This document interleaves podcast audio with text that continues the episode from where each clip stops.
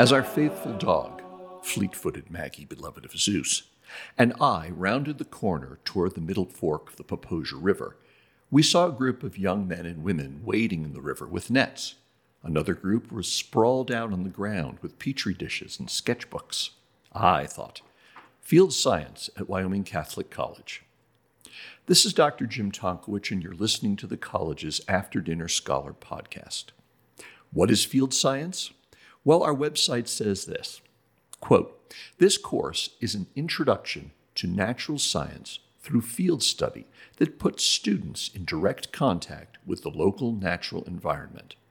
Through the direct experience and methodological observation of the heavens, geological formations, flora, and fauna, observational skills are sharpened and a sense of wonder at nature and natural history is cultivated. Students spend much time outdoors, drawing and recording in sketchbooks. Dr. Stanley Grove has been out in the field with multiple freshman sections of field science, and I began by asking him about the educational philosophy behind beginning the study of science out in the field. All right, why begin the study of science in the field? I mean, there are plenty of science books out there. Well, I would say, Jim, there's at least uh, three or four reasons why we begin in the field. But I want to start by saying that what we're doing in the field is not even necessarily science yet. We call it field science.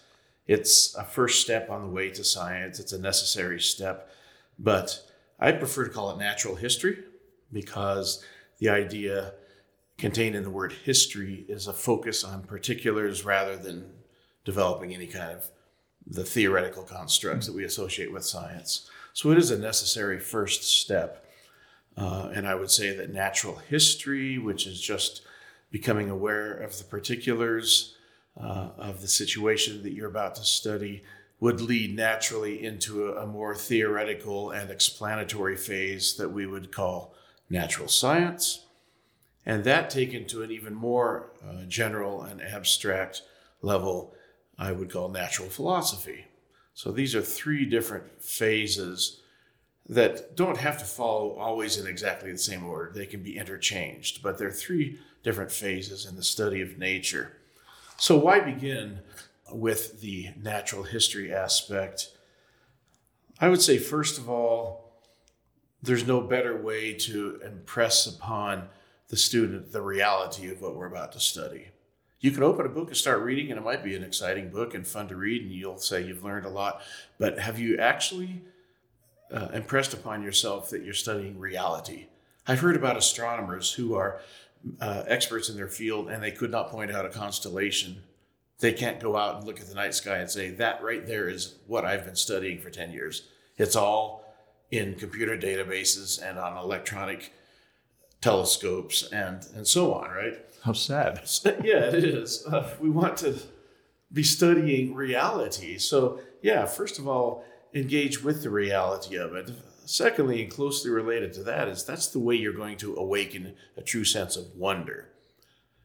Wondering about the world, the, uh, the circumstances in which you're existing. You can find a book wonderful, but that's not the same as finding the world wonderful especially your part of the world, the corner in which you've been appointed to grow and develop and mature. Uh, another reason is that the natural uh, psychology of human knowing begins with the senses and only then proceeds to the intellect. So we want to fill the senses, the external senses like sight and hearing, and the internal senses like uh, imagination and memory.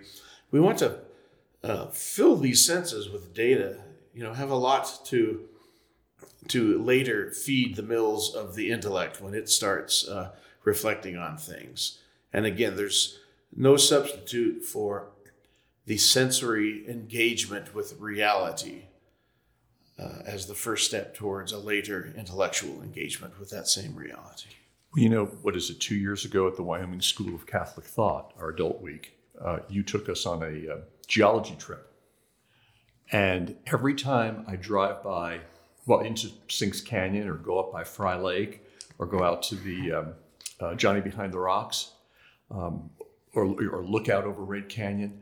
I, you know, I think about that and I notice the way the rocks are tilted, and uh, and it, it, does fill me with a certain amount of wonder. Um, the the the kinds of mountain building forces that did this. There's a certain uh, romantic or sentimental uh, view that holds that if you proceed too far down a, a, scientific path of understanding, you'll destroy the, the poetic moment. You'll destroy the, the sheer aesthetic enjoyment. And I think that's simply not the case. You'll always retain that if your eyes are open and you you know maintain the appropriate attitude of wonder. You'll always retain that poetic sense of almost mystery, even as you learn more and more and more about the mechanisms uh, that uh, explain this world that you're looking at. Now, the morning Maggie and I came across a field science class, the students were drawing pictures of trout food. that is, they were drawing pictures of mayfly larvae, or mayfly nymphs, stonefly nymphs, caddisfly larvae, hellgrammites, and so on that they netted in the Popo Agie River. Tell us about sketching pictures of bugs. Why is that important? And why do you want our student? What do you want our students to take away from that experience? You're evidencing a sadly utilitarian view of bugs, Jim. They're trout food. no, it's all good. There's there's a lot of natural history in the art of uh, tempting a trout, no doubt about it. Uh, yes, I remember that day, and uh, the students uh, particularly love that exercise. It's one of their favorites in the course of the semester. I would say that uh, well, first of all, it's accessible. We're limited here to in the course of the fall semester to what we can actually study before the snows come. Unfortunately, the the luxuriance of summer is, is past, so we can't do all that we'd like uh, in the botany segments and so on. But uh, one thing we've done, I think, from the beginning here is take advantage of the nearby streams and the uh, plethora of life that's to be found in those streams. Part of the, the fascination is that you don't first realize when you look at a, a babbling brook that it's teeming with creatures creatures that might make you think twice about taking a drink out of that that stream if you once you've taken a look at the at the bugs right um, we knock we turn rocks over we knock them against each other we have nets downstream that collect all the things that are falling off the underside of those rocks and so uh, uh, just the sheer unexpectedness of it is, is one of the charms uh, not to mention the diversity of the uh, of the insects and uh, arachnids and, and other uh, creatures that we're observing. That's followed right away by the challenge of capturing these things, holding them in a little tray or you know some kind of a partitioned container, and keeping them keep, keeping their movements restricted enough that you can now study them and draw them. That's the challenge to draw them, but we insist that they be drawn, not just looked at, not even photographed. Though I'll photograph them in order to compare the drawings with reality as a means of judging how well the students have drawn them. But the art of and the act of drawing uh, really impresses upon the, the student's mind uh, the need of looking carefully because you have to reproduce what you're seeing in your drawing, even if you're not an artist. You do the best you can, and whatever you can't capture through a deficit of uh, artistic skill, you try to uh, make up for with verbal descriptions and that sort of thing. Well, I was surprised how good the artistic skills were. I'm always surprised at how many genuine artists there are, uh, even amongst those who claim that they are not artists. And it's it's embarrassing because I'm the teacher, the instructor in this course, and I am not an artist. I cannot do as well as three fourths of my students. Uh, but I, I get out of that by telling them that it's not an art course and uh, it's just an observation course. Yeah. What are the other favorite student activities? Well, uh, I might first point out that uh, in a typical semester, and these days it's always a fall semester, uh, the areas that we cover, and I'll use the scientific names even though I emphasize that we're not necessarily going to a truly scientific level of study, but botany, astronomy, geology, entomology, ornithology, or bird watching, uh, I guess those five are the are the areas that we generally do. Um, I suppose that most students, at least to judge from what they say to me for years afterwards, find that the astronomy is their favorite. Somehow it's very memorable. I find more students coming up to me years later and saying, Can we go out and look at stars again?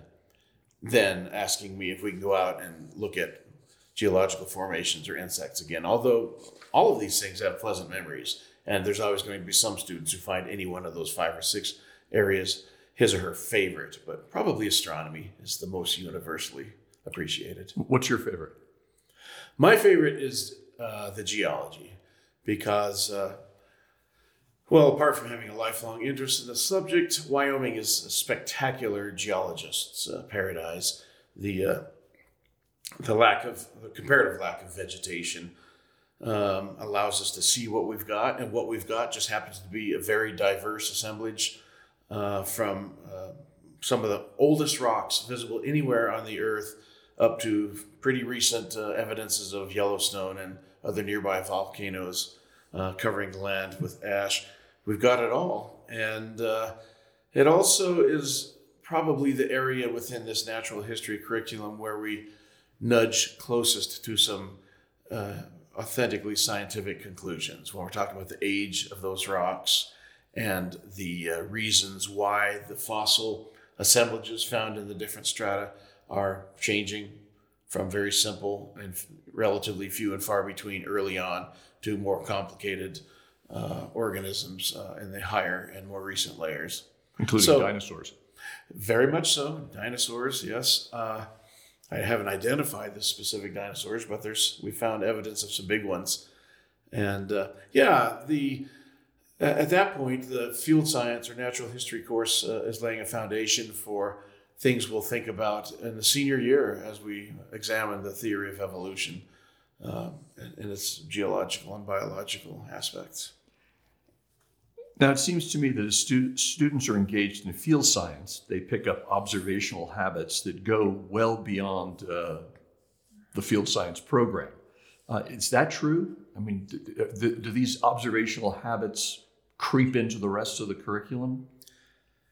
That's certainly the intention. It's uh, what one would expect, human nature being what it is. I'm not sure that I could point to many instances when I can say with certainty, oh, student X there has been observing situation Y, especially carefully, and I can trace that back to the day spent drawing birds for example. Um, I can only assume that's happening, but I'm not sure that I've got concrete evidence yeah. for it.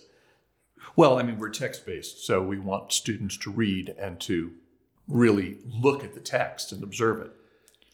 In general, I think habits that are developed in our four years, whether of observation, of reasoning, of uh, inference, and making connections, of just aesthetic appreciation, those are very often more like planting seeds than reaping harvests here. I know that students have come to me years after they've left the program with expressions of intense new appreciation gained for what they learned here. Sometimes it's only after they've become teachers in other schools and realized how well we equipped them to teach, but it was only when they had to actualize their learning at a new level that they became especially uh, appreciative uh, in recognizing how they had learned while they were here.